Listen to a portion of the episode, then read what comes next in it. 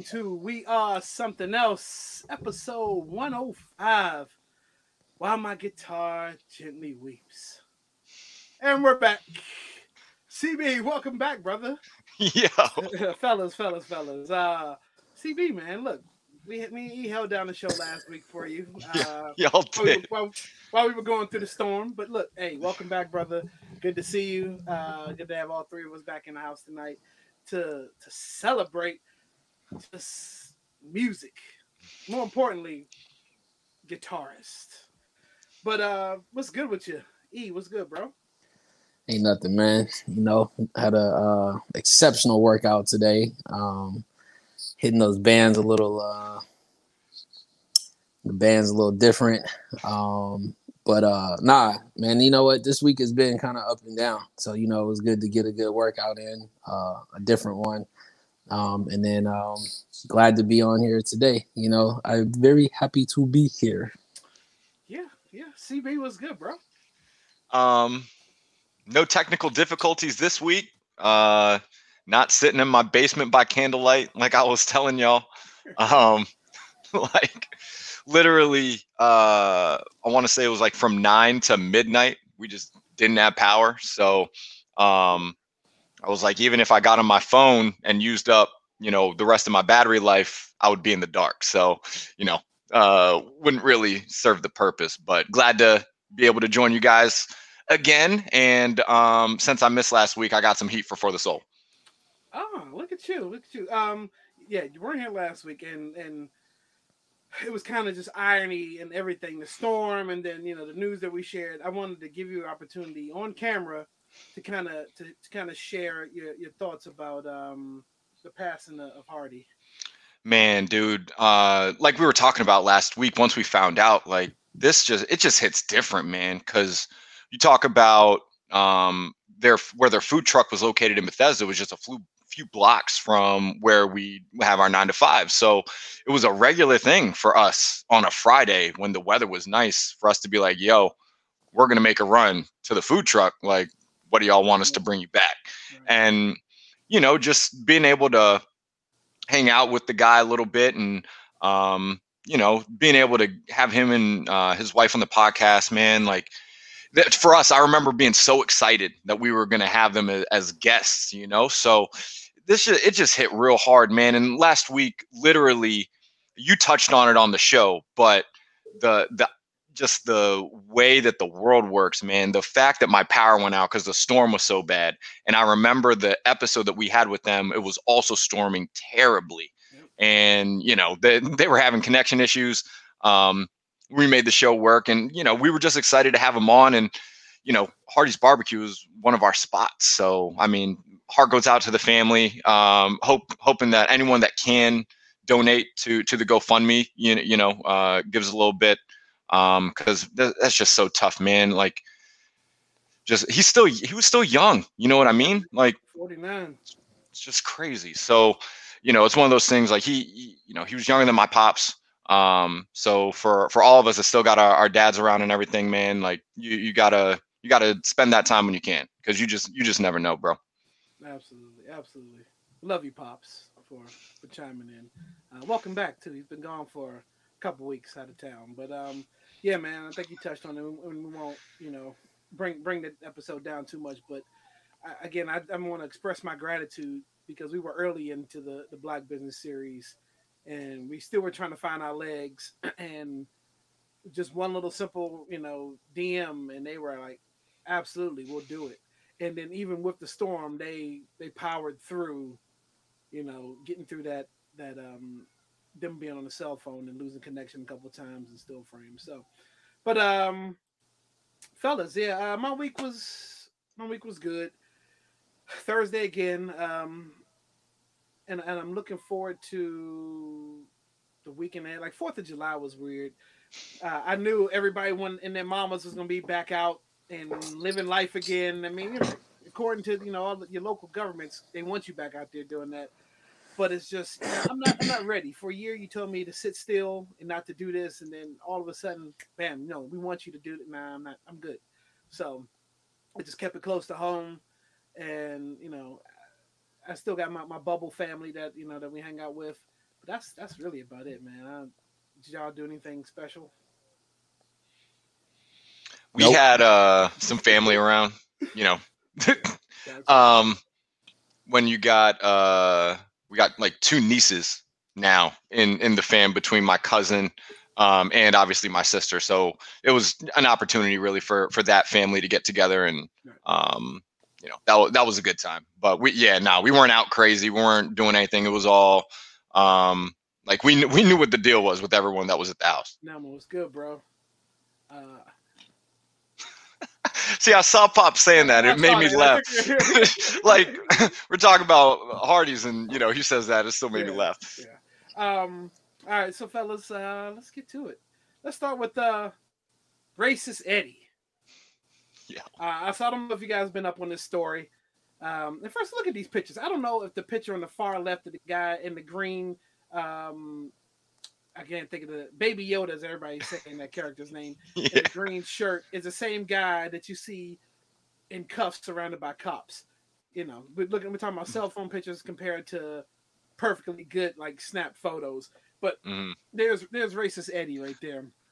So racist Eddie is famous this week for harassing all his neighbors, uh, especially I think it was a, a black couple. It doesn't matter what couple he was harassing, but there was one guy who didn't even live in the neighborhood, a black guy who stood up for the neighbors that were being harassed by this guy. And the video picks up where he's dropping all kind of n bombs and racial slurs, and he just you know that big and bad, you know, definitely wearing his white privilege badge, you know, of honor right there on across his chest.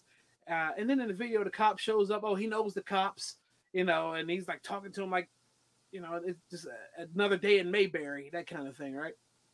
And the guy even goes to give his address on while he's being recorded and tells the people, "Show up at my house. I dare you."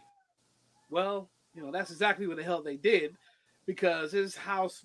I'm assuming uh, once the video broke, his house was surrounded by, as he calls it, a bunch of niggas, right? And they were just sitting there waiting for this guy to go down. He did get arrested for um, harassment and bias intimidation. So let's go around the horn and let's let's uh, see how you guys feel about racist Eddie. Yeah. Another week, another character from the same, you know, they they shop at the same warehouse, they wear the same shoes, they go to the same barbershop. All these motherfuckers look the same. And like I mean, dude, the audacity. Like it's just so it's just wild, bro.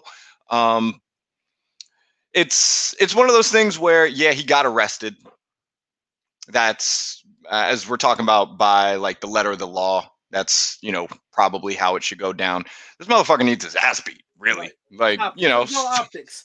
So- you know like that that's just how i feel about all this shit. Like anybody who like who carries any kind of racist bone in their body like that's just where i'm at at this point man like talking talking it out these people don't want to hear it in in a lot of cases you know what i mean so it just it, this kind of stuff it really just pisses me off because it's like dude you you're literally part- the problem so you know um it's one of those things where i hope he gets i i just hope in the long run he gets what he deserves because i mean he's a piece of shit Yeah.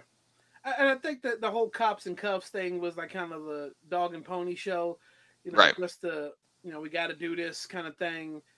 But you know, at the end of the day, I mean, what he's charged with, I'm assuming, is not going to be because where was he gonna go like how was he gonna leave his house you know he invite he invited uh all those friends over um you know like where was he gonna go to that barbecue we were just talking about. before yeah there. yeah he need he needed that special escort just to get out of the house so E, you look like you Nah. something to say.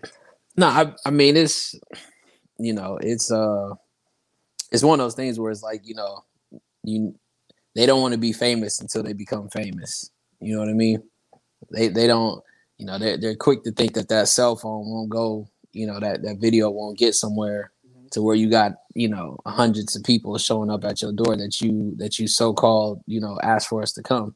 You ask and we'll come. You know what I'm saying? Like at this point, I think the landscape is different because before it was, you know, may not necessarily say a protest. It'd just be like somebody saying like that cat over there is racist, right? Like that door, that that location, this is where he lives. Now it's just like the fact that you get a a crowd of people and of all uh, of all races that are calling out this person. It, it, I think he was like, you know, first of all, whatever he was drinking, you know, uh, that Coors Light, you know, Bud Light, whatever it was, he came down off of that because again, he definitely don't look like the same person. You can tell that he looked like he shaved before he's getting ready to go to jail because they probably called him and told him we probably they probably coming to pick you up. So you know, at the end of the day, he's a clown. You know what I'm saying? If he's definitely isolated, he's not in a holding cell with the but. I forgot where where was this at though? What state or what city? I think it uh, was in Philly. Mount Yeah, it Laurel, was- New Jersey. Yeah, out that area. Yeah. So we already know that he is not in you know where. Uh, yeah. let- let's just get that out the way. They cleared out a whole cell just for himself. He didn't go into a holding cell where they got the rest of the cast that that, that got picked up in that same hour that showed up at the same jail. You know he didn't get put in that same position because he would have got mollywopped and that picture would have looked different than what he got in that that you got right there. But I mean, and it's these guys. And we every week is somebody different. You know, it's the Karens, and you know, it's the Eddies, and, and it seems like they always test. They know who to test because at the end of the day, you know, and I'm wishing nothing, nothing on nobody, but at the end of the day, they get to walk away, right?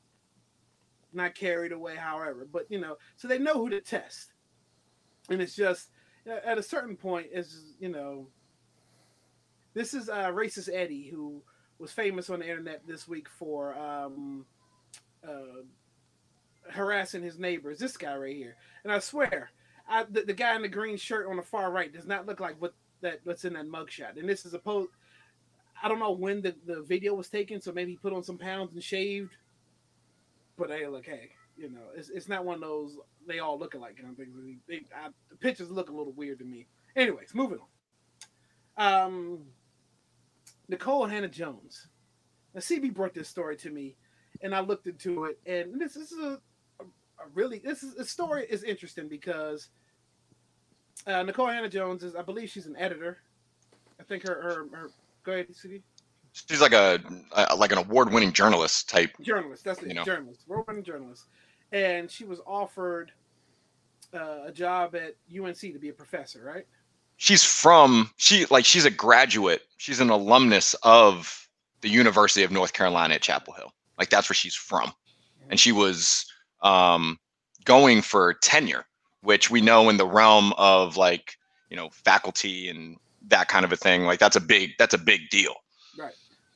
And you know, I don't, are you going to go go Well, into? Yeah, and so she she wanted tenure, and it it took them a while to give it to her. Like they were, she had to go in front of the board, and it had to be, you know, a unanimous decision. And I think it was, oh, Pulitzer Prize winner. I'm just downplaying it. You know, Yeah, no big deal.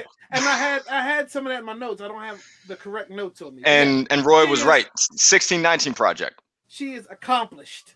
She's very accomplished, and um, again, she won a tenure with uh, UNC Chapel Hill, and they pussyfooted around and offered it to her late, right?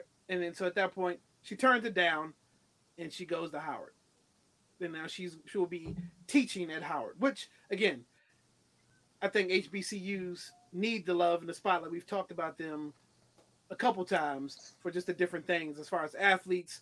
Um, and now finally, like award winning, uh, Pulitzer Prize winners are turning down these big name schools to go to, you know, HBCUs.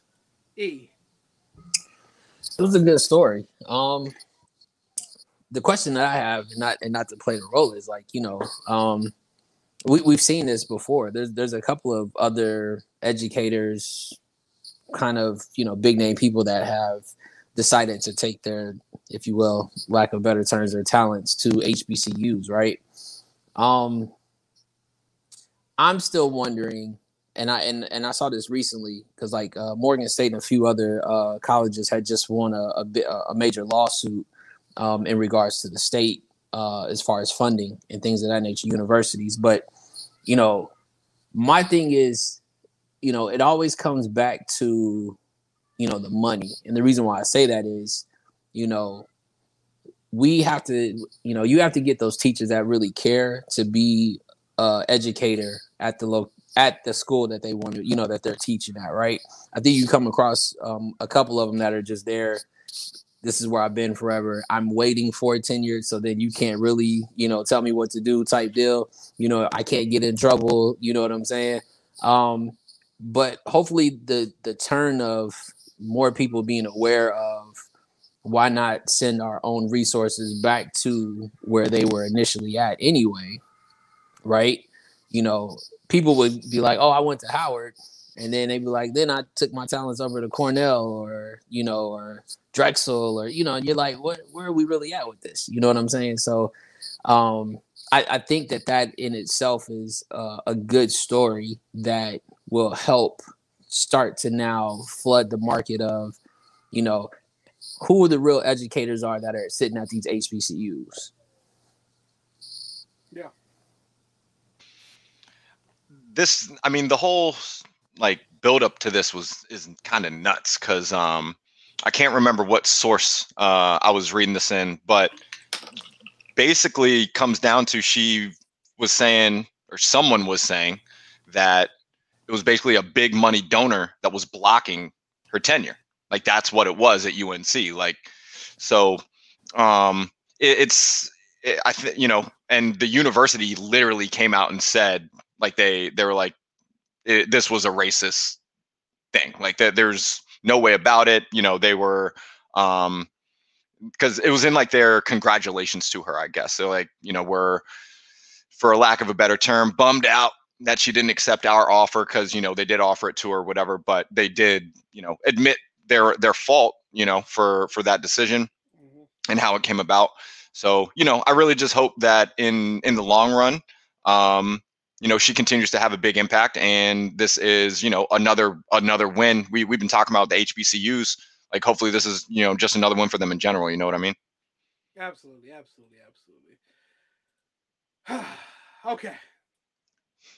All right, uh, that, that's the end of Let's Rap. I want to got to keep it had to keep it short this week. You get a racist and you get an educated black woman. There you go. Um, it's because we got a lot to dive into tonight. So tonight we are talking about top five guitarists of all time. Yep, top five guitarists of all time with some honorable mentions. And I, I think that um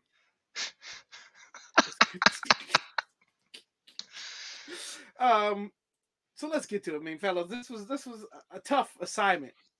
Top five guitarists of all time, because everybody the bar is different for everybody else, for for all of us, right? Or for people in general. You know, what yep. what what falls under good guitarist? Is it the way you play? Is it writing the music? is it you know what have you done to be considered now top five or just in people's elite stand you know standings anyway right? And there's i knew when we when i came up with this there'd be a couple of repeats which is fine but you we were supposed to rank them so i'm, I'm interested to see kind of where people fall on people's charts right? Uh, let's get through some of these comments right here. Hey pops the boots are loose. Uh Quintuple needs to have a conversation with you pops. There you go. Um, yeah, just have a conversation with you. This is Pops Five right here. Okay, Hendrix, Gary. Okay, and that's and look. That's a that's a great five. Is there really is there really a wrong answer for this? So, uh, so no, this is good segue. Pops gave me his. So here's his his mom's right here. Uh, what's her what's her name? Chuck. So her top five or her honorable mentions we got Robert White, Dennis Coffey, Paul Warren, Eddie Hazel, Ernie Isley. Now, Robert Wright was uh, one of the Funk brothers for the Motown for Motown. They did a lot of the play a lot of music for Motown, not all of it. Uh, Dennis Coffey was also a Funk brother. He also it probably has the same amount of uh, hits or playing as, as Robert Wright. Eddie Hazel was with Funkadelic. and that whole George Clinton movement and Bootsy Collins. If you've ever heard any of their music, I mean, that's the guy. Uh, or it also could be uh, Paul Warren. Paul Warren also did play. Uh, he was a session guitarist for Funkadelic as well. Um, and then he had. Uh, my mom wanted me to make sure I mentioned this. One of his biggest hits was "Get Off Your Ass and Jam." So if you never heard it, check it out. And Ernie Isley, uh, if you haven't watched the verses over the summer, we got the Isleys versus Earth, Wind, and Fire. Ernie Isley played, you know, guitar for the Ozzy but he also learned from Jimi Hendrix. So when you you hear Ernie play, you get a, uh, a lot of that Jimmy in there too, maybe with a little bit of mix in there because of just the different styles of music they Isley Bros have done throughout the years. And again, not a bad list. You know, it it makes you do your homework because if you never heard a couple of these people, like, well, now I need to go back and figure out, you know, oh, that's that person right there. That's that person. So honorable mentions. Let's let's start with that because again, we know this five, the top five was hard, and it's, and it's easy to pick the people you left out. Uh, I'll start with my honorable mentions because I feel like I'm always going last. Whatever. I'll start first with my honorable mentions. So I, I left it at six. So my honorable mentions, starting at the top left, we've got Eddie Van Halen.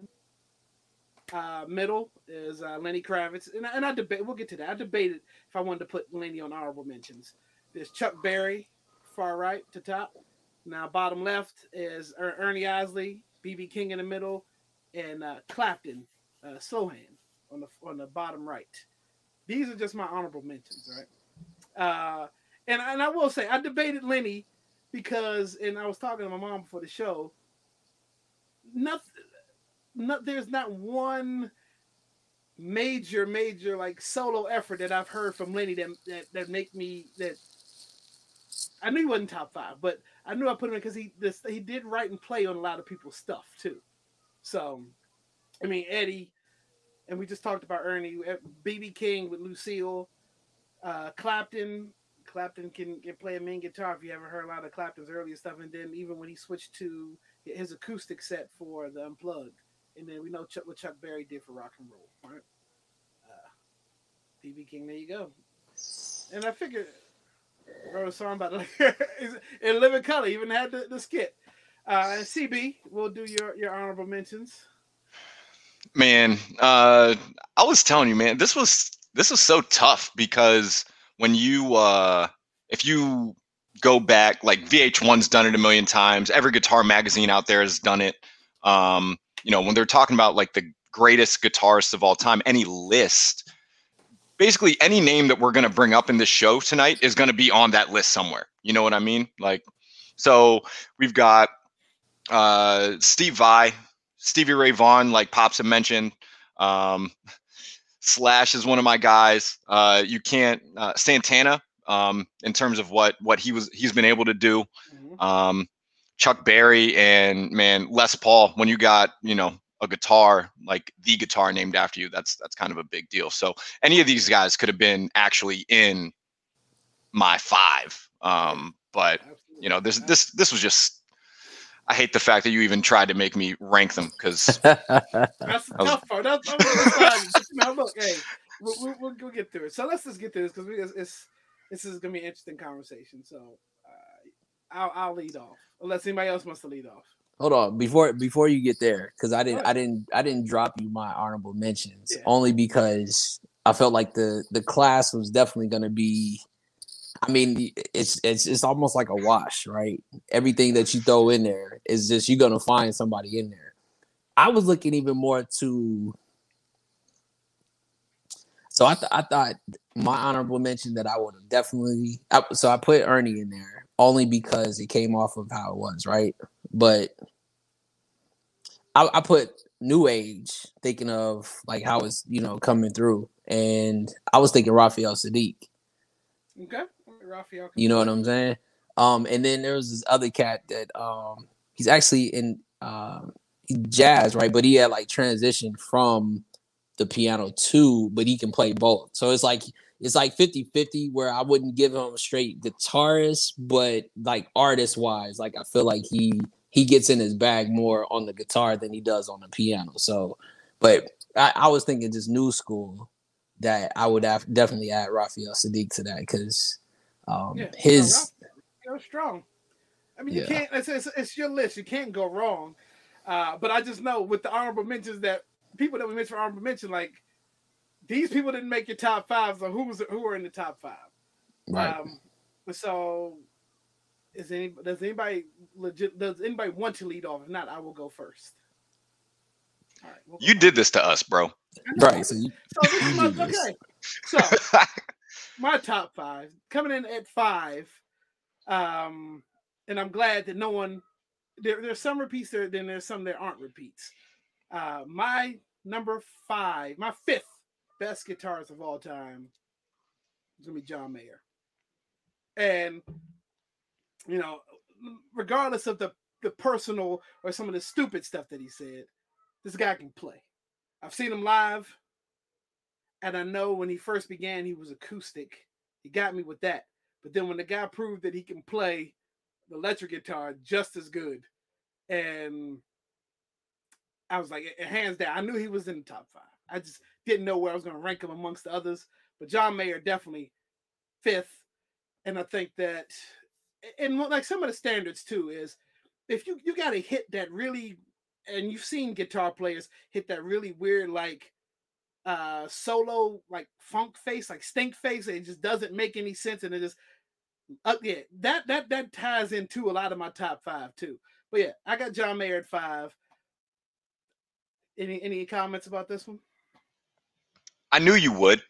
Um, he's he's your guy. Uh, but also, one thing that I think that John Mayer needs to be commended on, um, on top of you know him being a very talented guitar player, is that he's got one of the baddest lists of all time in terms of the women he's dated. Like it's absolutely ridiculous. And he doesn't make my list of guitarists, but he might make my list for those types of dudes. list e you got anything I wouldn't. Uh, I, I, I, I think, I think early on, like I was, I was definitely digging, digging it, but I feel like I kind of moved away from it as, as he moved away from from our culture of music, right? And the reason why I say that is because when he and Kanye kind of aligned, and then he aligned with some others, and he aligned with some others, then he kind of went like straight dormant and it was like he kind of went like i can i gotta carve another lane for myself i wanted the old john mayer with that wanted to be around us aka like dave chappelle at the you know at the restaurant you know Right. That- look, hey, I've seen this guy live at least four times. He plays a different guitar every song. I mean, a slew of guitar. I mean, that, that might have to go into it too. Like his his his list of like his his guitars are are dope. But anyways, um, up next, let's let's see. Uh, let me let me uh, let me set you up here. CD, go for it. so um assuming we're following uh the list and i'm i'm hoping i'm getting this order right.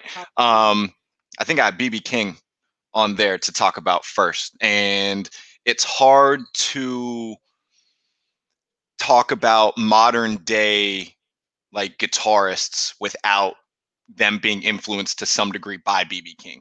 Um you know he's uh, a legend um, he made it look so easy. Like if you watch videos of this man, like it looks like he's not even trying. It's so smooth, and he's he's one of those guys that just has such a lasting impact on guitarists in general that um, he he he was a, a surefire uh, entry on on my list. So yeah, couldn't go. I felt like um, couldn't go wrong with with the king of uh, you know the king. Yeah, I agree. Uh, BB is uh, think blues. You think Lucille again? You think Yep. It's, it's BB. Um, so yeah, and he was on my honorable mention. So uh, there's your first repeat right there. Anything? E? Nah, I, I, I, you know, can you argue that at all? No, Okay. can't argue that. E, who you got number five? Um, if I believe correct, I think I had uh my guy Flea at uh at number five. Um Flea looks like, you know, for me, when Flea plays guitar, he's strictly about like he's into like that moment, right? He's into that. He, he's into his uh his his music that he's created for himself, right? And I feel like Flea's a little under like for for it to be that it's always the lead singer gets the certain type of flair that Flea figured out that I'm dope by the way that I the way I played his music, right? Because granted the whole squad was kind of crazy, right? But if you think about it, Flea stood out because I feel like he could literally kind of balance between the two. You know what I'm saying? And um, I think he his unique way of, of the way that he started to slap bass with the type of genre of music that they were playing, but it seemed like it could always bridge into something else. I that's why I dig Flea because he always he played as if like I can play this in different formats and you can catch on that this can go to a different type of of of not the not only the tempo of the beat but also on a on a different level of music. So bet no Flea is dope. Um CB? Um for people that don't know, playing the bass is hard. Like the bass guitar is hard to play. So it's not like you can just be a guitarist and be like, oh yeah, no, I'm just gonna play bass. Like it's just different. So you know, yeah. you got to give credit where where credit is due. And this is talk about stage presence. Um, Flea's got that in in spades, oh, yeah. which um, you know, that's something that I think uh, is important for for a stage performer, if you know Absolutely. what I mean. Absolutely. All right, number four. Uh, I think this this was already this is on the honorable mention list, but um, gotta go with Santana. Santana is my number four. I think that um Jules. When you hear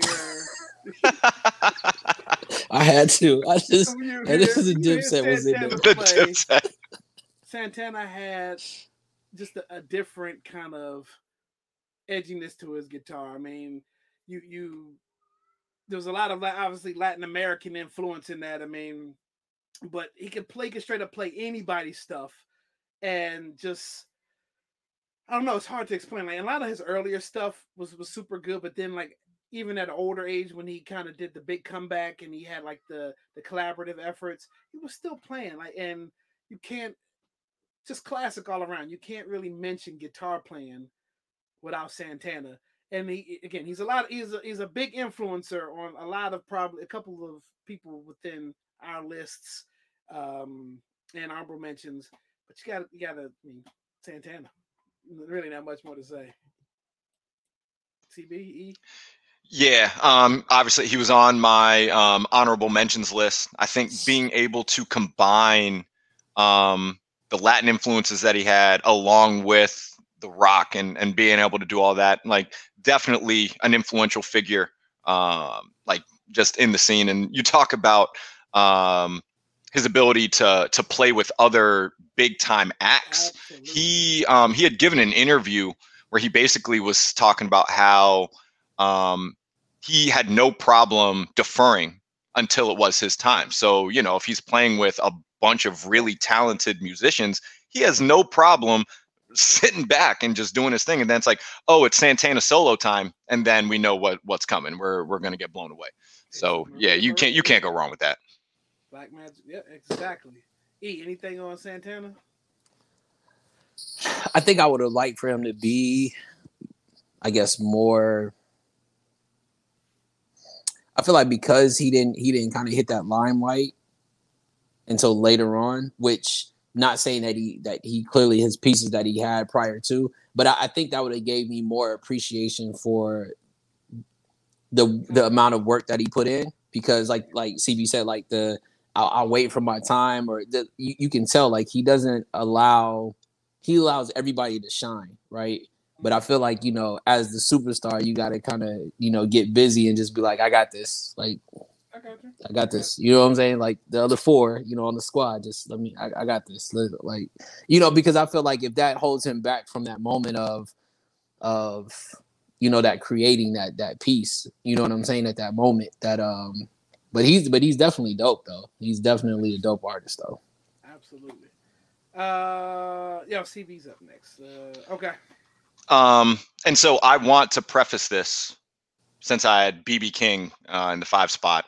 It's not really the five spot because I told Yep. Kaleo I can't actually rank these dudes. Like, there's no reasonable way for me to have yeah. spent all the time narrowing it down to five and then to actually rank those those five in order so um, i'm kind of doing this in a certain type of progression so the next guy that's on my list is the legend himself jimi hendrix um, when you talk about the influence on um, stage presence um, having a lot of just energy and we're not even talking about him just lighting guitars on fire or like playing with his teeth you know what I mean? Like this dude was just incredible, and um, you know he who, who can shred the Star Spangled Banner better than Gosh. Jimi Hendrix, you know. So um, just based off of his um, his influence that he's had, uh, I think that my list would have been incredibly incomplete if he wasn't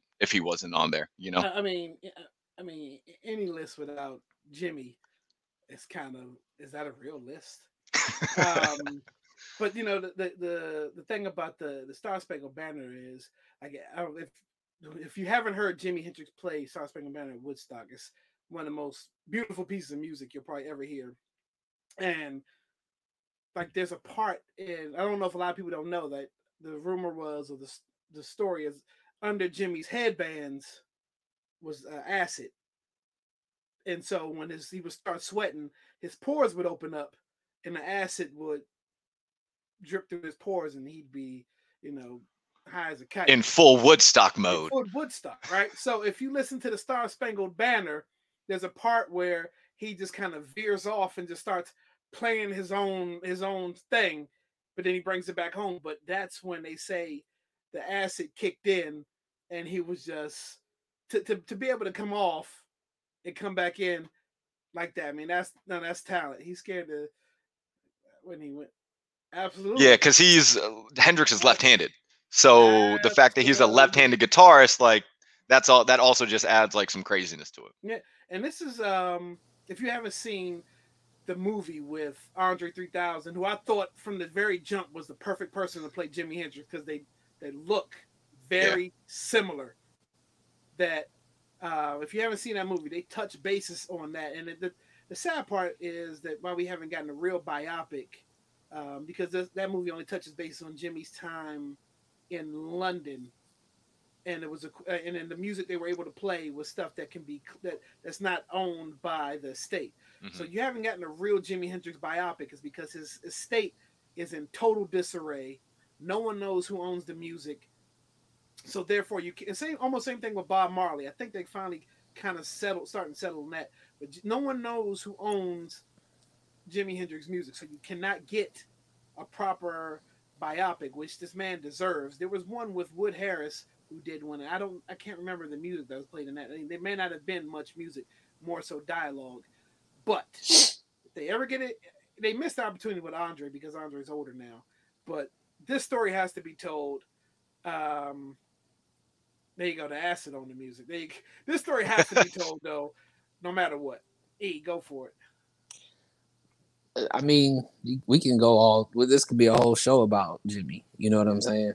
Um, I think what he bodied as far as a, a guitar is what others practice. Like I feel like that's like you could tell like that was just natural. You know what I'm saying? Like his Standard.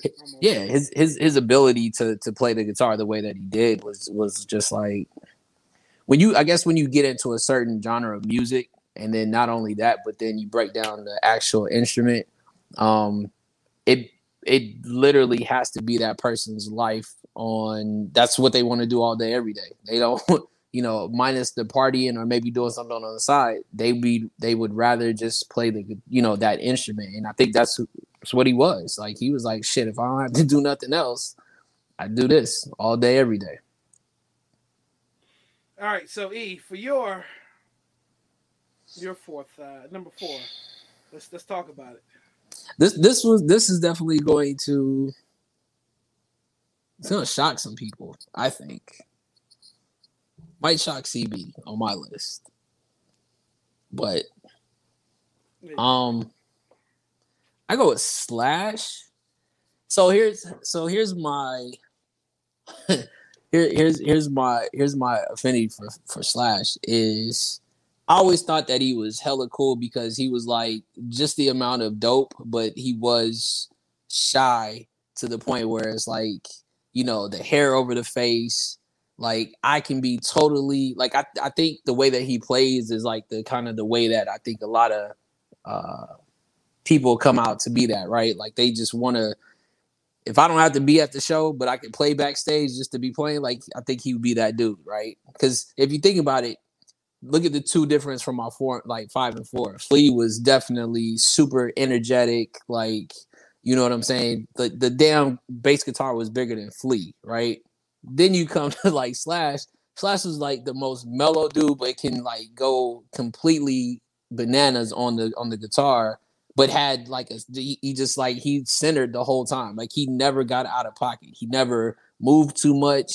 He just sat there and i think for me it was the look that matched the way that he played the guitar. So And for the longest time, I didn't know Slash was African American, part African American. Can't how can you tell behind all that damn hair and that hat? it's the nose You can't you can't really tell, right? But yeah, I, I'll give I'll, I'll give him. He said he he. I'll, I'll give him some some props. I mean, he he's definitely played some great solos for Guns N' Roses. I mean, hell, he played on um Lenny's um. It wasn't Are You Gonna Go? My Always on the Run. He played he played a solo on Lenny's all, all, Always on the Run, and I think that um. No, is it um, Mama said one of the one of the it's one of those. It's one of those. He played. He played a, solo for Lenny. Him and Lenny are close, but yeah, he, he's just an iconic figure for. a He stood out probably more than Axl Rose. Axl had a good voice, but I think still Slash was the the kind of the meat and potatoes of, of the group.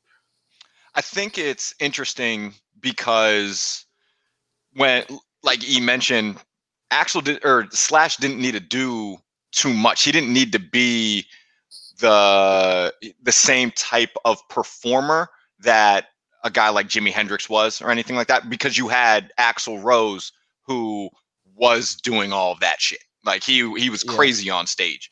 Um but yeah, I mean, how can you think of Guns N' Roses and not think of Slash when we're talking about some of the most iconic riffs um you know uh, especially when we're talking about like arena rock and you know people jamming out at sporting events and things like that you're going to hear guns N' roses like that's just that's just how it goes so um slash was on my you know honorable mentions list so you know i got no problem with this at all Yep, he did play with Mike as well.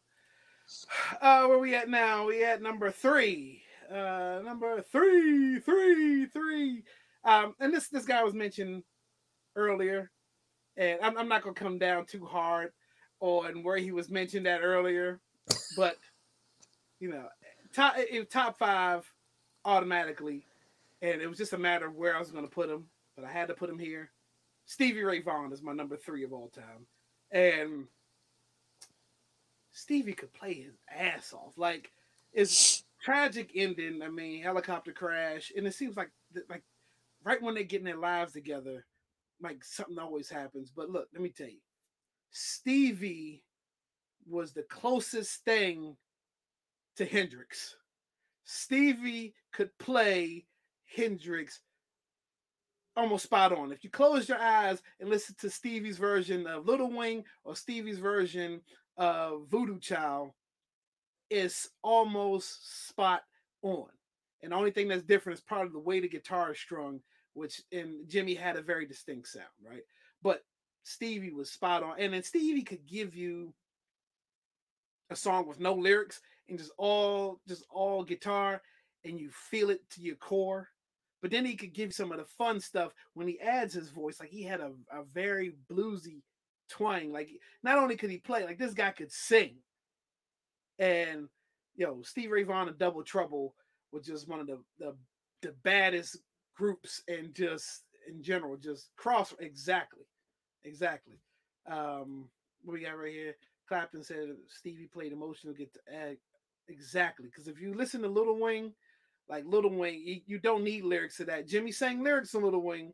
Stevie played the lyrics with the with the strings, and you almost can hear hear the song. But yeah, Stevie definitely number three. Um, again, taken too soon. I would love to see. He's got an interesting story too. I would love to see a biopic something uh, with Stevie. Uh, CBE. Another one that was on my honorable mentions list. Not enough room for for all these guys, but you talk about the meld that he was able to do between blues, jazz, and rock. Like, I mean, the, you know, it can't can't say can't say enough. And yeah, another another tragedy. And I mean, a helicopter crash, man. Like that that is it is it is kind of wild how how this stuff ends up working out. Like you were saying, it seems like people are starting to um like turn things around or or whatever, and something like that happens. But the influence that this man had on on guitarists that are playing now can't be understated. And um, he used to get, I mean, depending on who you're talking to, he gets criticized for his playing of of Hendrix. But I think that there's no way that in any way it is uh, like detrimental. Um, you know, if, if anything, it, it was it's him honoring uh, the legacy, and I think that he's good enough to Absolutely. to actually do it. You know what I mean? Absolutely. And and I will add real quick, um, and and the influence that Stevie had on on Mayer is kind of there too because Mayer comes close to kind of how Stevie plays, and and it, it's just kind of how you can see the generations, the cycle there. Uh, Mayer even has SRV tattooed on his arm, and I think he even has a replica of Stevie's guitar. So like the influence is there, and again, just yeah. E, you got anything on on Stevie? Um, I was. I'm. I'm not even gonna lie. I was. I was late to the party, but I'll tell you, the first time I I, I heard, and and when I asked who it was, and I found out that's who it was, I heard it on vinyl. Out of all places to hear it first, I heard it on vinyl. So that's what caught my ear was how crisp, how it, it was just like it, it automatically caught me. Like I asked the dog, like, who, who was that? And he was like, he was like, oh, this is, and then like, then it got me to listening, and it to that point is why now I'm back to buying. Well, I'm back to buying vinyl, right? And you know, making sure that you hear the crispness of the uh, of the music. But yeah, I, I was late to the party, but I definitely am. I appreciate um, I appreciate the body of work though. Absolutely, absolutely. Ah, CB. three, three, three. Um, so who again? Not ranking these dudes. I refuse to rank them. But the third guy that I'm talking about is Mr. Eddie Van Halen. Um, when we're talking about dudes that have influenced, especially the type of music that I like to listen to on the rock side of things, you can't get away from Van Halen's influence. The shredding, like there, we wouldn't have shredding in metal the same way if it wasn't for Van Halen. Like that's how I feel.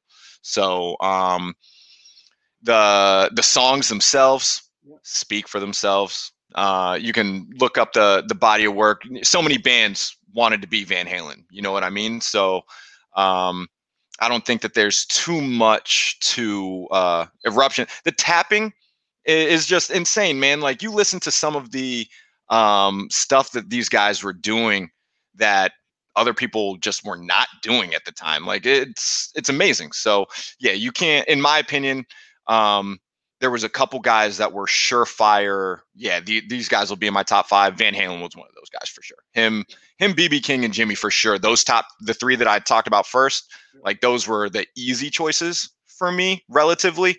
Um, so yeah, I knew Van Halen was going to be on my list one way or another. Right, and he built his own guitars. He was well. One one of the things that's amazing is um, the style, the body style of the guitar that he was playing.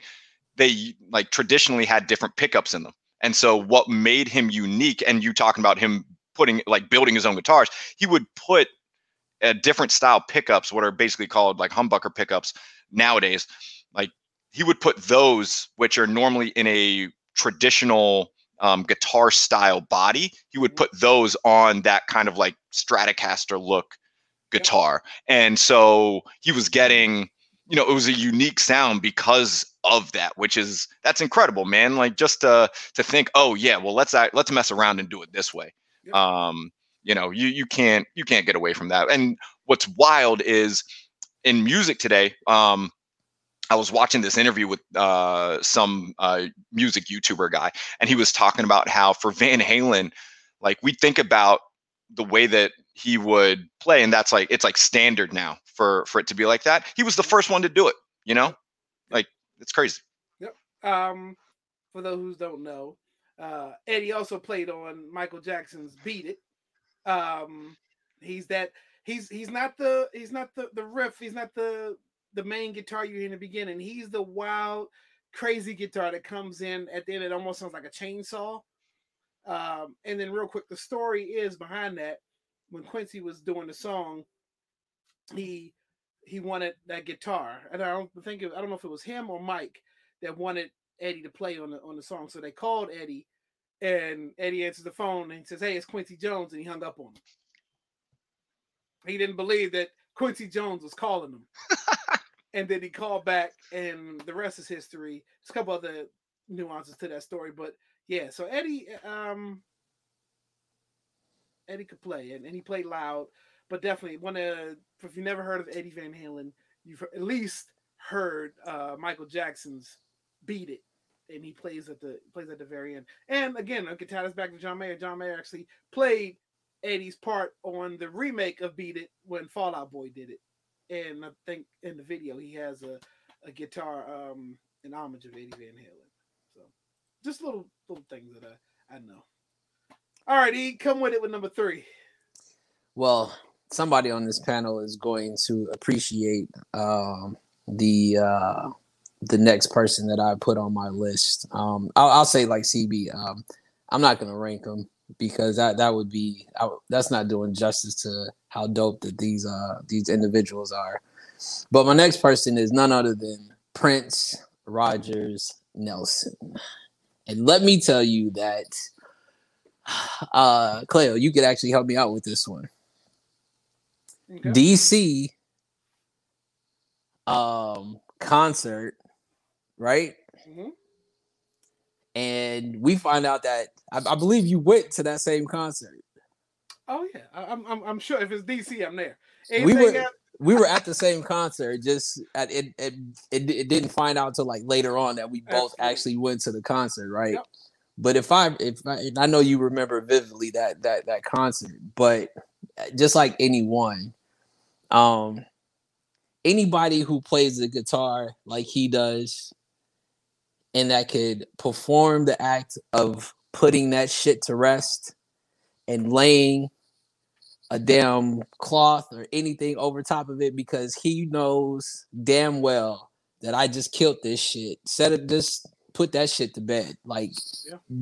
I still have yet to get over the fact that I was able to witness that in person and that wholeheartedly probably is the best when it comes to the performance of the different instruments.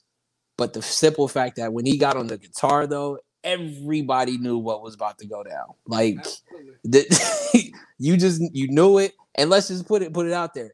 The dope way that he put the symbol on the guitar made everybody be like, Yep. I mean, "What else can this?" solos is Purple Rain. Everybody, you know, when you go see him live, you want to hear the the Purple Rain solo. I mean, to the point where he cut out um, for years. He cut out the middle verses of Purple Rain and just got straight to the solo. It would play a five to six minute solo.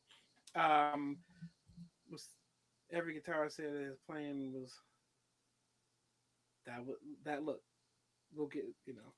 Um, but yeah, no, I, I agree with you, E. Um, if Prince isn't, you know, somebody's influence, I mean, a lot of these young cats influencing, you know, he, he gets a lot of props. Er- Uh, and the rumor was that um, someone had asked Eric Clapton in an interview. and I don't know at this point if it's still true or not, but asked Eric Clapton in an interview, you know, what's it like to be, you know, the best guitarist of all time? He says, I don't know. Go talk to Prince. So, you know, even like guys like out there like that, you know, still give him his props. He, uh, CB, got anything? I mean, I was gonna, I, w- I was really just gonna see between me and E who was gonna make this joke first. That the whole point of us even having this episode was so we could fit more Prince in. So, um, like, so I didn't have, I, like, oh, spoiler alert: Prince isn't in my top five, and I didn't put him in my honorable mentions because I knew we were gonna be talking about him. It goes without saying. He's he he is one of those guys that um I think some people forget. They just think about him as a, a performer in general. They forget that he is a beast on guitar. You know, so um, you can't go wrong with that, man. Like like I said, it, this coming up with this was such an exercise that um, this was easy for me to leave off because I knew we were going to be talking about him. There's no we're not escaping it. Right, right. You know. Well, not only that, but you know, me and CB wanted to be uh, on the next show next week, so you know, we, we knew, we knew, we knew. Like, like he said, it was we didn't even talk about it, but I just knew, you know what, I'll throw him on my list because CB wasn't here last week, so you know, just you know, we we we just want to be here. I ain't like that. So my number two. I mean, where could where could I go wrong? Um, my number two is Jimi Hendrix. I mean, I got the shirt on, uh, and I and I was, you know, I, I said earlier, just when you when you go back to listen, you can listen to Jimi, and you can hear, just like, and I don't want to use the word pain, like you can hear the pain in his music, but that guy, he could just straight out play, you know, and then and on top of that, his voice is very distinct. Like you're not gonna get Jimi Hendrix voice mixed up with anybody else's. You're not gonna get his playing style mixed up.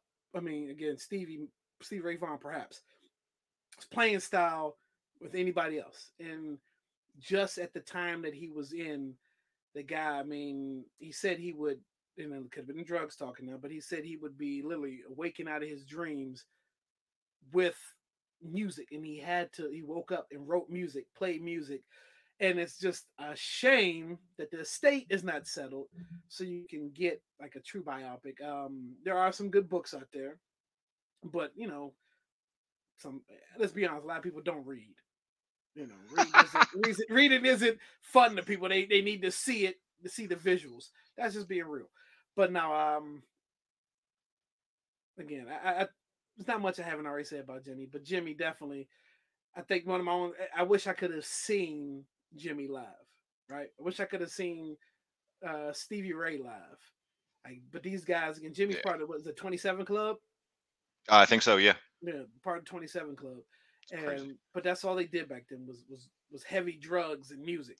So you're like you know you're not gonna last too you know you're not gonna last very long like that. You know. CB CB. Um, so before I jump into uh, my next one, just to add a little bit more uh, to Jimi, um, I think that Yep. it's funny because in sports, for example, we look down upon um, athletes and stuff for taking performance enhancing drugs. You know what I mean? But in the realm of music, it's like uh, it's actually glorified. Um, you know, we're think about any of these bands, any of them, literally any of them. Like drugs are couldn't have- involved in some You couldn't have a capacity. Like Olympics. You couldn't have a music Olympics. No, I mean, yeah. i- if you actually if you tested sober you'd be kicked out like that's how that will work you know what i mean so when we're when we go back and we're talking about some of the greatest bands of all time when we're talking about um you know pe- people that are on like al- almost everyone's list like when people talk about like the beatles and the who and all these bands going back like drugs were heavily involved so you know did like the drugs did they make someone like Jimi Hendrix? No. But did they help probably just bring out some of that creativity? Yeah. Maybe. Um, but you know, uh, I'm I'm glad that we got what we got from them, you know. So Yes, Which one you CB?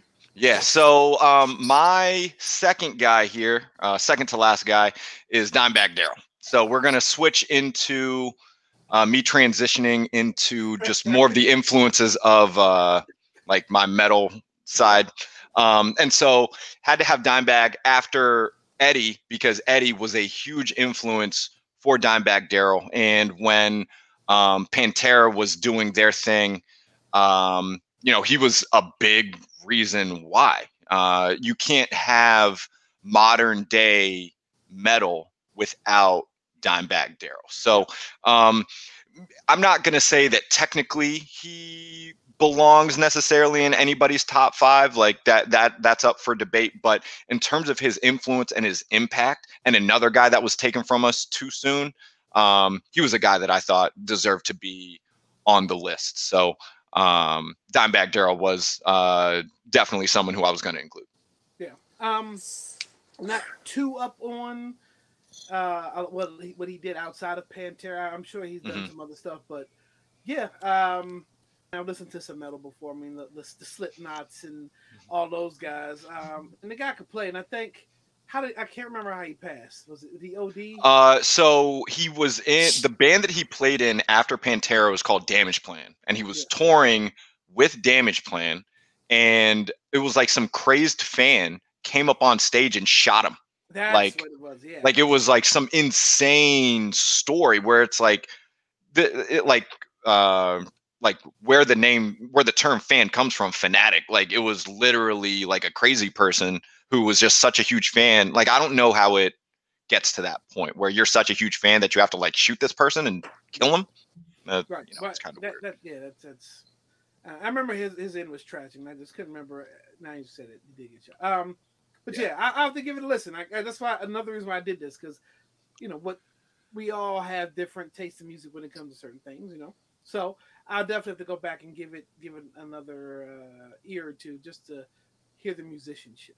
It's the riffs. That's what you'll riffs. need yeah. to listen to. Is just for that because that's him. Definitely awesome. So here's how I actually came across um, this cat. Uh, YouTube, they have the like metalheads listen to rap, right? Mm-hmm. So I literally flopped it, right? I went and checked some out where it was like rap heads listen to metal.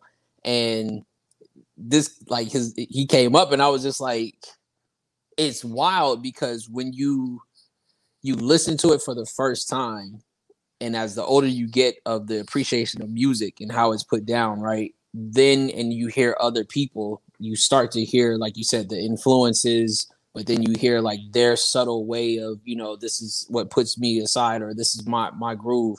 Um that's where i kind of came across um you know man so it, it took me a while not, not even gonna lie because you know it, it's it's tough to get the ear to it but again i felt like that was the best setting was how you have the the flip flop of hip hop listening to metal metal listening to hip hop and when you when they're musicians themselves and they talk about hearing the music and how it almost the transitions you can still like almost piece music together from almost anywhere. Like it that's just the way that it is. So i appreciate it for that.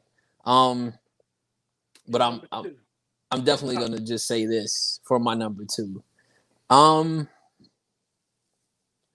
somebody who i feel like everybody stole their shit from. Right? If you want to talk about the most I what tell me that I'm cool. Tell me that I'm cool. Tell me that you can't tell me shit, right? I can be I can be like everything on this stage and then some. I can make your mom get up. I can make your daddy get up. Your sister, your brother. And I'm just that nice with it right? Like I feel like Chuck was definitely that in your face, like I like this shit so much that you're gonna like this shit so much. That's the every time I see him, like regardless, bro, like the way that he manages the stage is I got a show for you. I'm also the people who are really in tune to the music. You can listen to how I'm about to put this together, and then at the same time, I look good doing it. Yeah. Now, like talking about like the founder, almost Godfather rock and roll.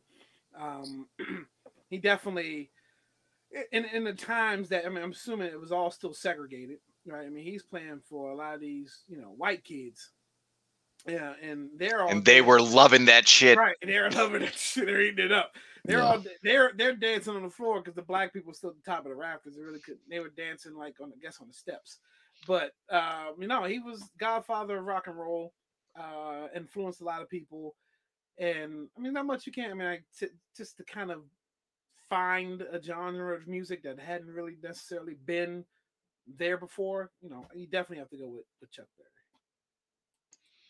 I mean, this was someone who influenced BB King. So go. it's it was one of the like again another guy that was on my honorable mentions list and just because i wanted to um add a little bit of spice to the guys i was going to talk about. I, I, had to move chuck to the honorable mentions list because otherwise i felt like i had to choose between him and bb king um, for that spot just because bb king was also so influenced by chuck berry. And i mean you talk about bravado and stage presence like he was the man. He really he really was was the man. So um you're right like you really you could look at him as like the godfather of rock and roll you could and Mos Def played him in uh was that Cadillac Record? One of those movies he played he played him.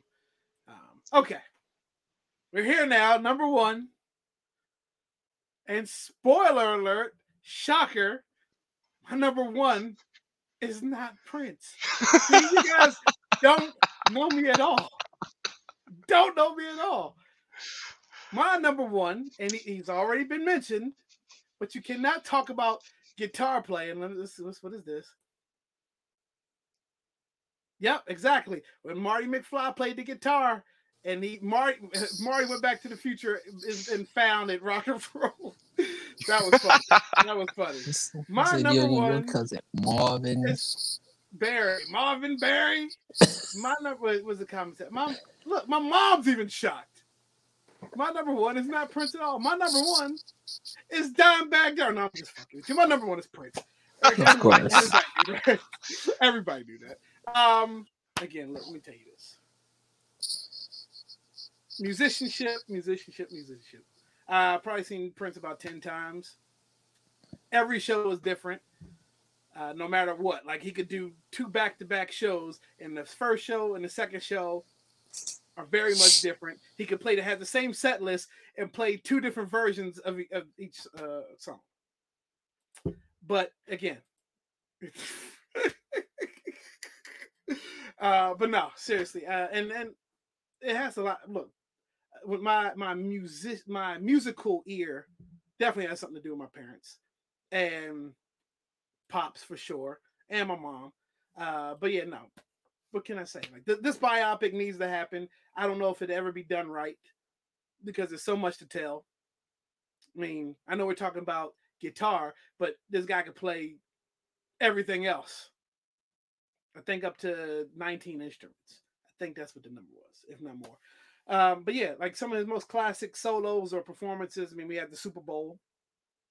That that stands out. A lot of people still rank just rank the Super Bowl high as probably the best performance, you know, of all Super Bowl performances, and just you can play that on repeat every year and not have to worry about booking anybody else.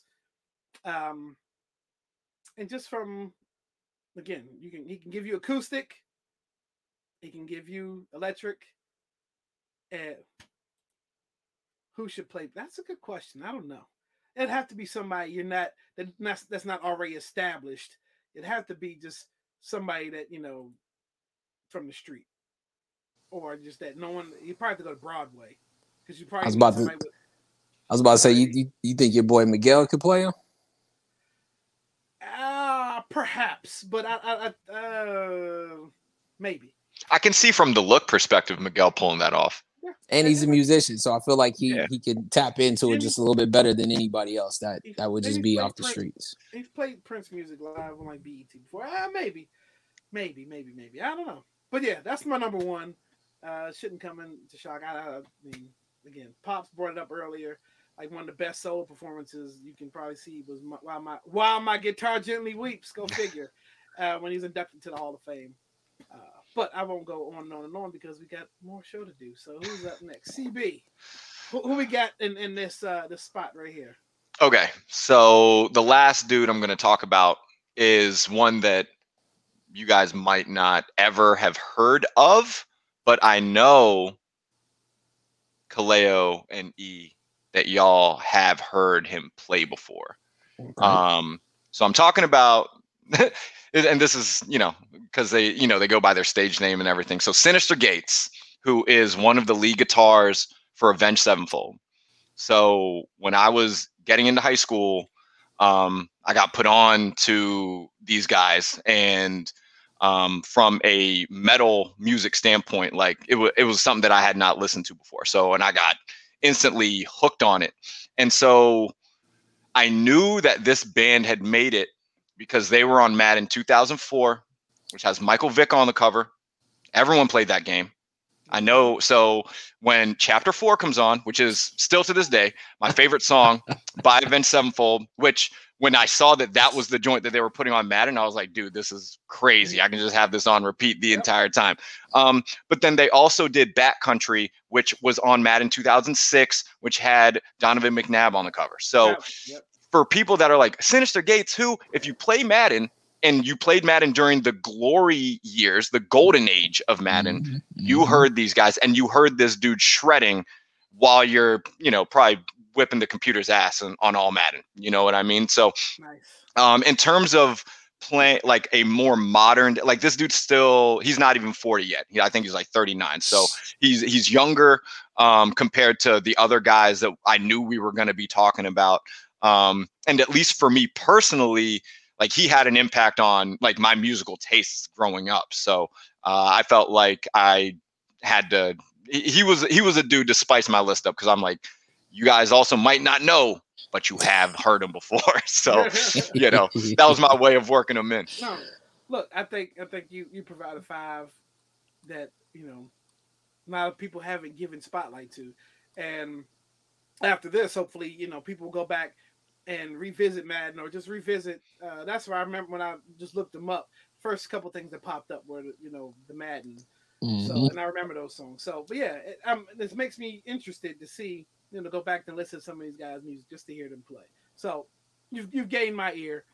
I'm interested. I, we've already talked about him so much that I don't know if there's there's not much to say.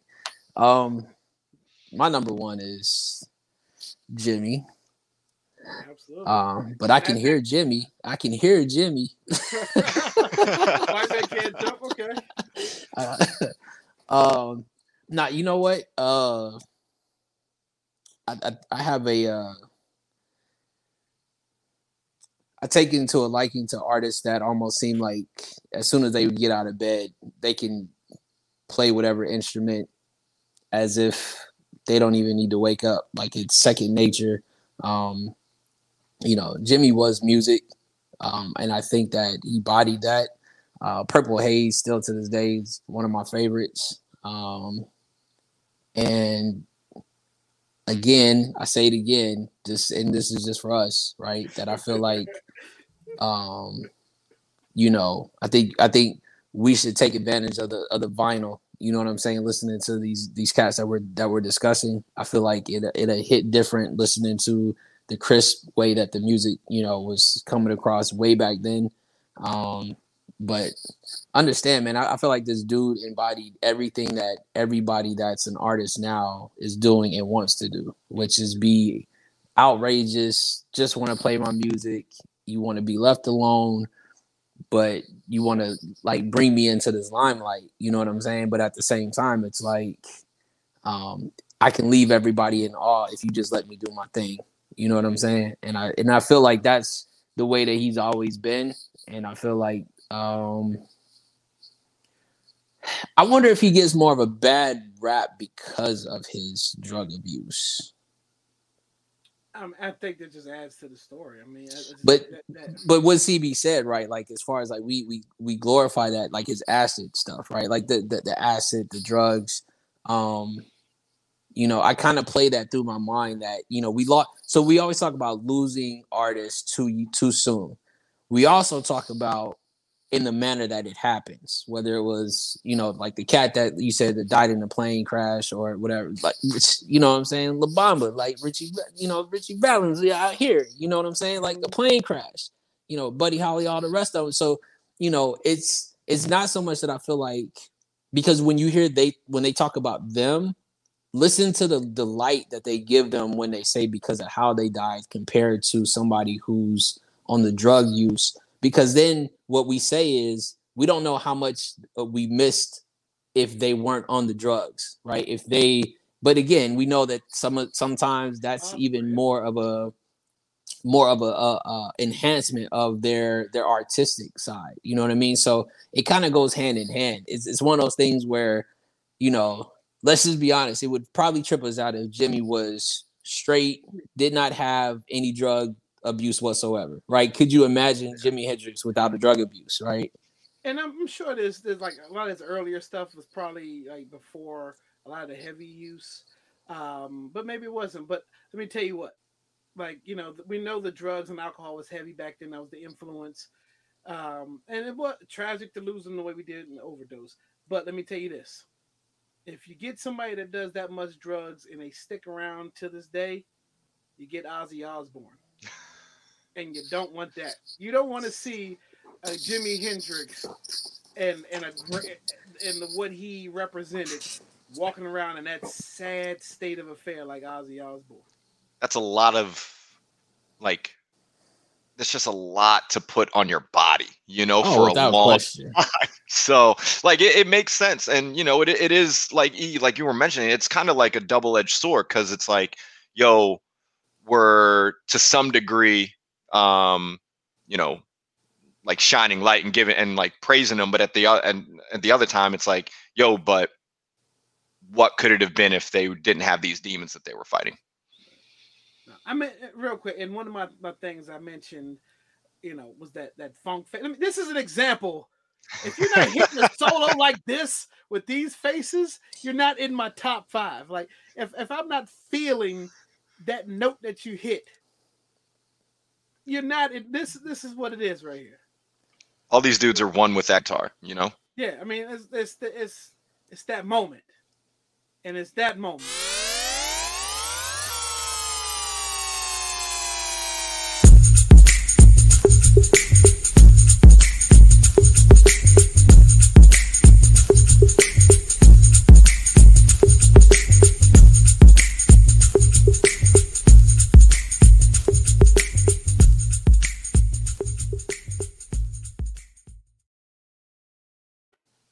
It's that point of the show. Hey, real quick, uh, I wanted to mention one of my honorable mentions that I did not uh, put in there is a young kid. Uh, I, I, caught him on IG, but uh, he uh, he he's been covering a lot of the uh, a lot of people, and I think he's like nine years old. Huh? Oh, young. Oh, okay. I, I think it's, like his first name is Aaron, but he had did one with like Kirk Franklin, and it blew up. Uh, he did like you know one of his songs, but uh, you talk about the stank face. The fact that he's that young and realizes that he that when he makes that face is when he's in his bag. At, as nine as a nine year old that figures that out already, he's gonna be tough when he gets older. For real. um, right. Okay. So pops, real quick. Let me just tell you this: you missed two good ones. you missed two really good ones. Uh, but go ahead, E. Let's, let's, let's, let's go for it. Let's, let's, um, I think this is just an age old battle of good versus evil. uh, who actually takes time to um, enjoy breakfast? Uh, but in the sense that one of them reigns supreme over it can be at any time of day.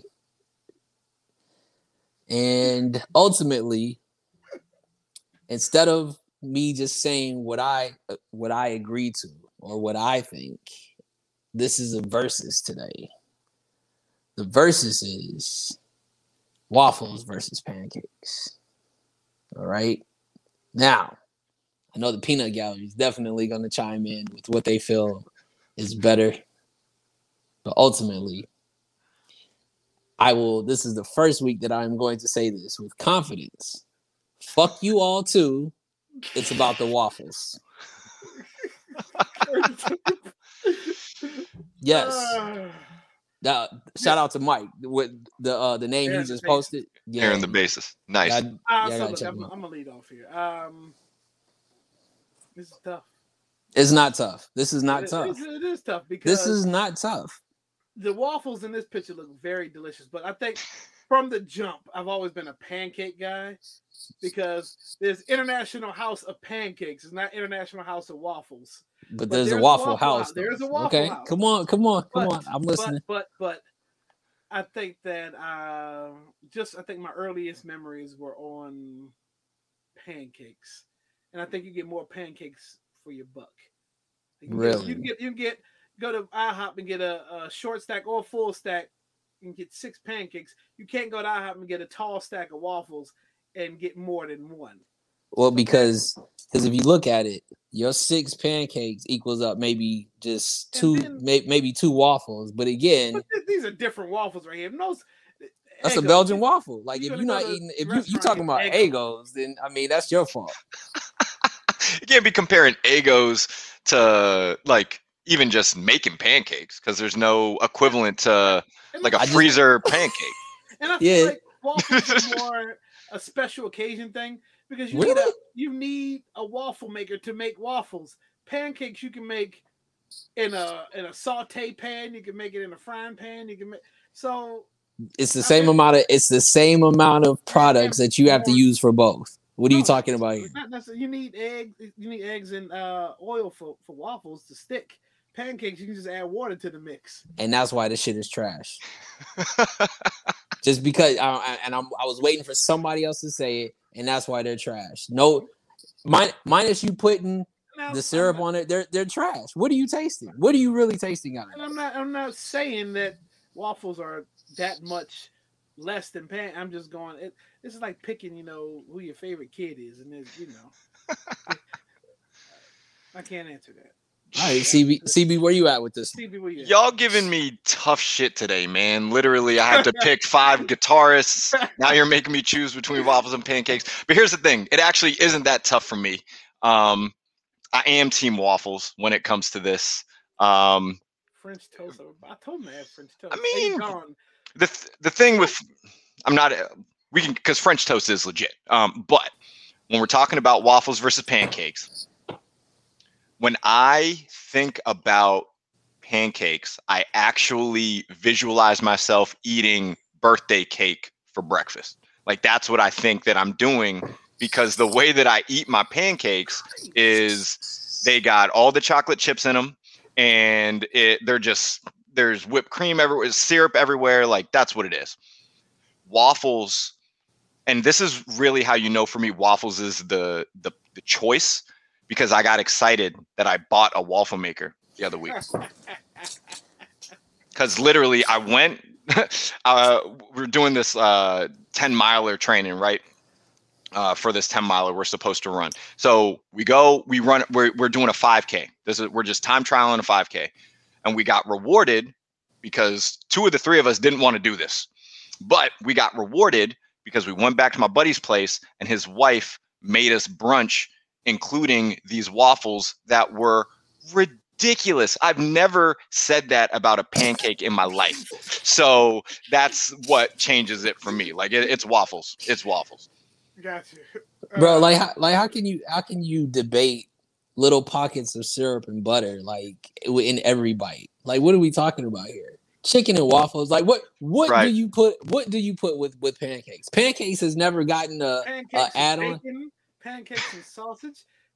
Uh, look, I'm not gonna. wow that that's that's what you that's what And it stands on It's a very close, but I just know It's not close. To me, are a special occasion type thing, which doesn't make them bad. It's just pancakes are more accessible at, at some, at, you know, certain point. you just need a waffle maker i, I swear you would change mind. I got a waffle maker. Got a really good one too. That you don't use.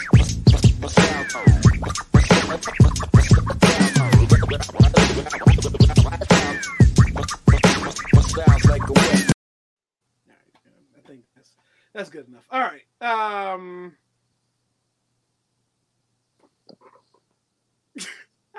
went to the barbecue.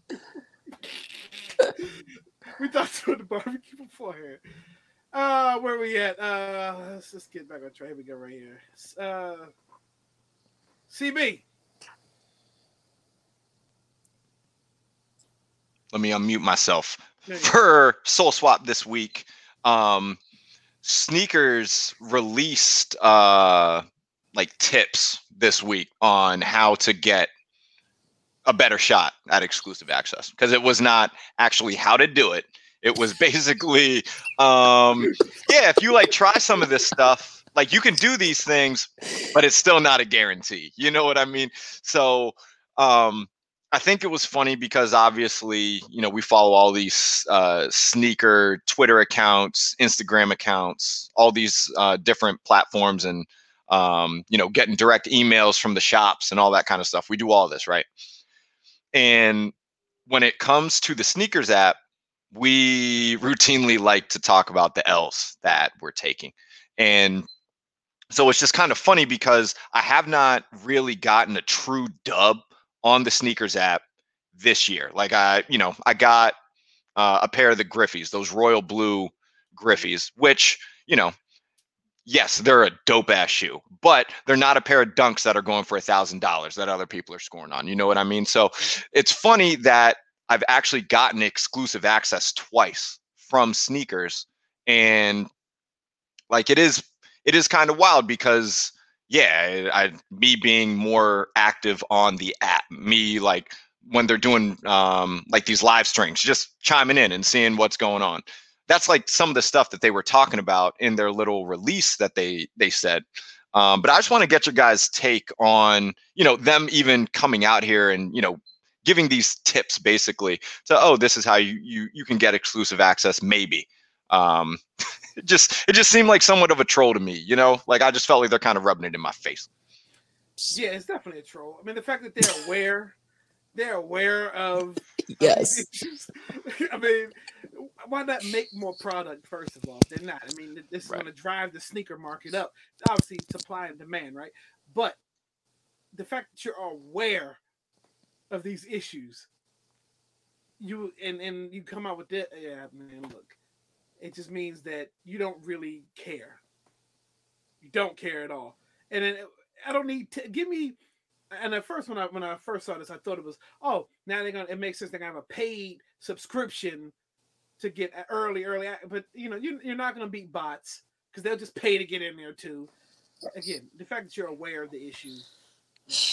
It's complete bullshit, to be honest with you. Let's just put it out there. It's whatever it's what all of us are thinking, right? Because when we saw it, we were like, oh, let me wait, no, this is the same shit that you've already told us before, and it still has not equated to a W, right? It's still L all day, every day, right?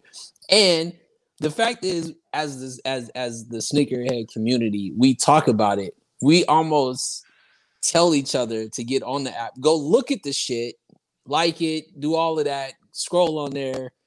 And then the funny shit is when we don't want the shoe, we get the shit. And we didn't even we didn't even put in the effort to get the fucking shoe, but we get it anyway. That, Been that- there, done that. that's why that's why it pisses us off even more that they would release this bullshit as if like we didn't know about it. Dog, and the way that when that happens, when you score the joint that you weren't really about, you're like, yo, this has just fucked me up for getting the one that I really wanted. Exactly. like, damn. Exactly. According to the algorithm, oh, you won last week. You're not going to win this week. Right, because you know we're not the ones that are posting W's every weekend for every drop. You know who like those are the people that are getting the the back room handouts from uh trophy room and shit. Uh, see me what we got for that cop or drop this Uh, week. All right, so cop or drop this week. Um, these are the I wanted to talk about these because they got delayed, um, for obvious reasons. Um, but uh, these are the Nike Air Force One. Um, they're calling them the Postal Ghosts, and as you can see, they are stylized very similarly to how a USPS box or uh, slip looks, right? Yep. Um, and this is not a sponsored uh, collaboration or anything. Which that honestly would probably be a better move since the postal service needs the money. Because uh, who's buying stamps anymore and sending mail like that? But um, the shoe has some interesting details, like the the the upper looks like it's been vacuum sealed, which is kind of wild. Um, and obviously, you got just the the fact that it looks like you know you're wearing uh, something that you bought at the postal service. So.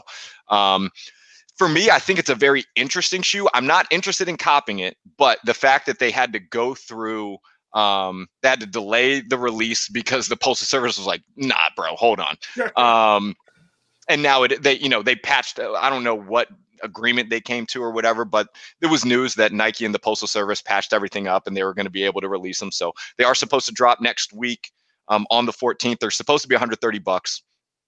I'm not pressed for them.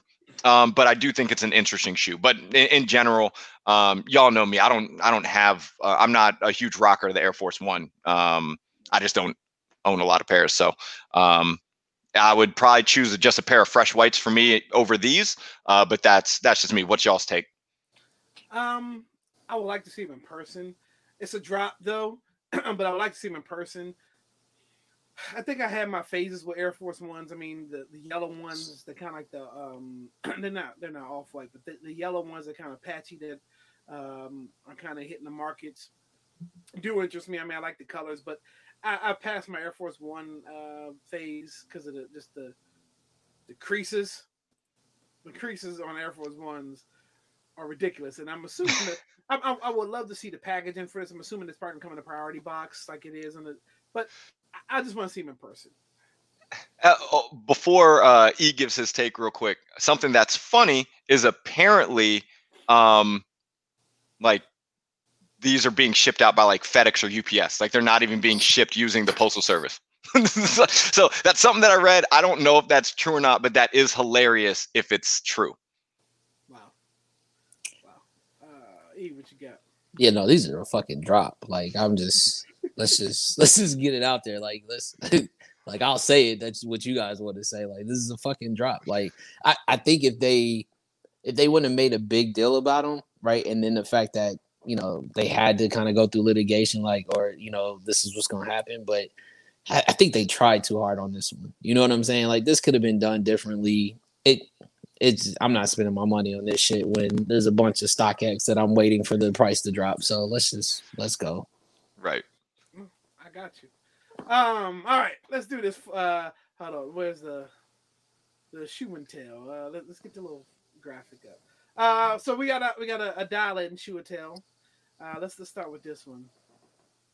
So we got uh, yeah, we got my brother Matthew here, and he's got those Look, first of all, the ones in the middle. Um, CV, what are those? Refresh me real quick. Those are the acronym Prestos. Um, but this is from the second round that they did because they did. Um, they've done two different collabs with Nike for the Prestos. Uh, right. but the, and this was, I think they did these in like 2017 or 2018. But either way, those are freaking yeah. fire. You know, yeah. you know, I love those. Yeah, no, definitely. Uh, I, I wanted a pair of those, couldn't get them.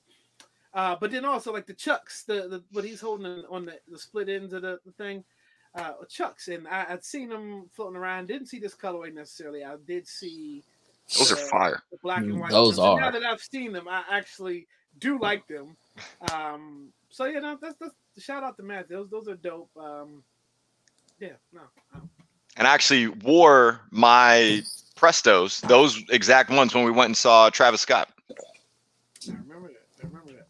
All right, E, you up first? Yeah, yeah. Uh, FYI, I'm mad that I also did miss the uh, the the Golf Wang uh, Converse. Them hoes sold out faster than. Uh, I'll, I'll leave that last part out, but um. uh, Tyler Tyler got a pair uh, of high tops that just released. So, so I'm going here. Uh, since Pops is on the line, hopefully still he's still he's still on the line. Um, these are the ones that I that I definitely thought got away from me, and I made sure the fuck they did not. And when I say I made sure that these motherfuckers was coming home with me, look, oh. these shits are so hard. Like this by far is probably the dopest Jordan golf shoe that he has come out with. That beyond the the eleven, like this shit is so hard. The material is crazy on this, and you can't beat the fact that these are the Torrey Pines. And yeah, uh, my game probably it still sucks, but I guarantee you. I'm gonna get at least one or two shots off of the game strictly by just wearing these. Right. Um, yeah, these are, I had to. I was so upset when they when Nike did what they did. I still don't. I still don't even know what happened because it was No like knows. Hey, that like every place that I looked for the drop, it Yeah. didn't exist. Like it went away. I was like, That was a- that was what are they doing time. here? And the, and the, I would say like, look, I would definitely put tape all on the bottoms of those to even the shoe I'm wearing to, to the movies at the mall. this is a dope colorway. Don't come back to the clubhouse. Matching bowlers. Uh, So I'm gonna still I'm gonna look fly doing all of the above. I'm up Right. Right. I kind of alluded to CB. Uh, remember we had that Lexus and Toyota kind of conversation, right. Um, and it's kind of sticking to the theme of, of what's been going on tonight. So I'm gonna show you this box, um, and just I saw them a long time ago, and I knew I had to get my hands on a pair of them. Ooh. So Okay. if you don't know this box, it is the Comme des Garçons Chucks.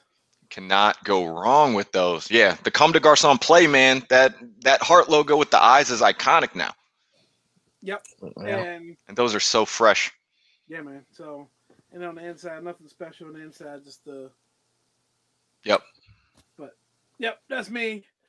Uh, all right, CB. All right, so um, because I missed last week, uh, thank you, Mother Nature. Um, I had I had like other. I still like because I've been buying a lot of shit. Y'all know I've been telling you. Um, but these showed up today, and I was like, Oh. yeah.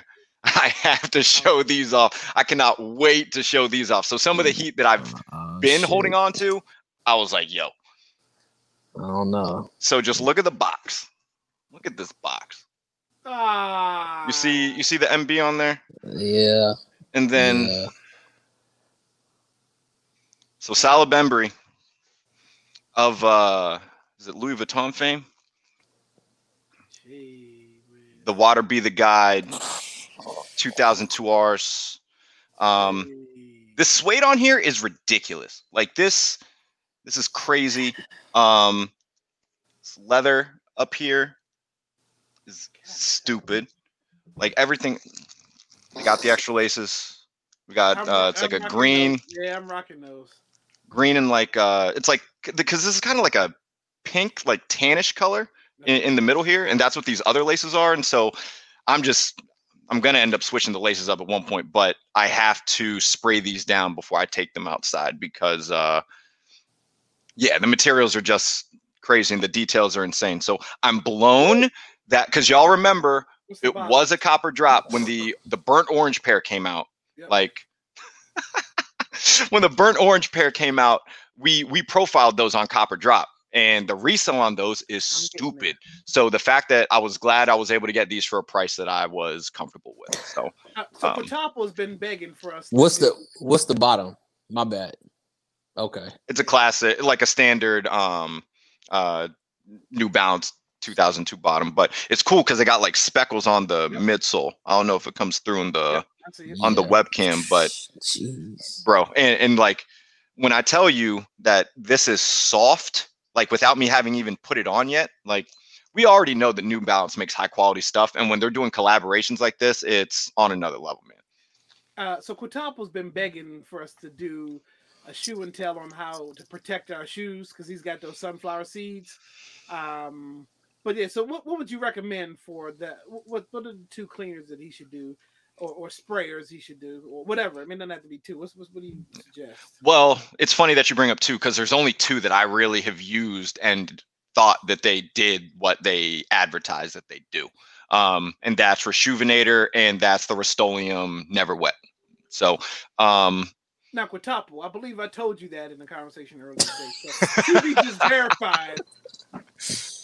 I mean, Holla at somebody. I used to I used to actually have uh, because I sprayed some shoes recently. I think it's upstairs, but normally I actually have my I have a bottle of Never Wet that's down here um, in the man cave because this is also where my overstock is of all my sneakers. So um, spray them down and keep them down here. But yeah, um, Reshoevn8r, Reshoevn8r. If you go to their IG page and you look at the videos that they post of them pouring like chocolate syrup and it just rolling off, like that shit is real. That shit is actually real. Um, and it does give you anxiety. But I was like, yo, I need that shit. Like whatever that is. And the thing is, is like it works. It's just that um Reshoevn8r can be more expensive and unless you're like E and you live on the West Coast, the, sh- the, shipping to the East Coast is fucking crazy. So the last uh, set of Reshoevn8r stuff that I bought was actually it was like double the price because of the shipping. And so the Rust-Oleum, it I think it works basically just as good, and it's a little bit easier to find. Um, and you can like Amazon Prime it, and it'll be there. So, motherfuckers. Maybe on a on a, a Soul Tales, we'll explain. You know, we can do that. Um, but look, we want to thank everybody for watching. Um, before we hold on, hold on, before we get out of here, uh, DC Shop Pie, look, yes, ten percent off. WRC ten, save ten percent on delicious Chicago style deep dish pizza. Now, some things have changed. Tomorrow was supposed to be the grand opening. They have another issue with the inspection, but what they're going to do, the first weekend in August is the grand opening. It will be so we'll, they'll get through all of July. They can still have their soft opening somewhere in there once they pass inspection, but the big grand opening will be in August, uh, first weekend in August. I don't know if it's gonna be Saturday, Sunday, but it, it, they're gonna make it happen. Shout out to Grant. Um, shout out to all you guys for for watching and listening, and uh, like and subscribe, all that good stuff. Um, but look, I want to leave with something special tonight. So we, we talked about you know top five guitarists of all times, and this was mentioned more than once on the show tonight. And Pops mentioned it. he brought it up. I hope you're still watching Pops. Uh, if anybody has never been taking a school before, master classing of guitaring or soloing. Uh, what's this right here? Boots. Holla at Quintuple about about boots pops. Um, if if you haven't been in in a, a classroom, a master class, there you go.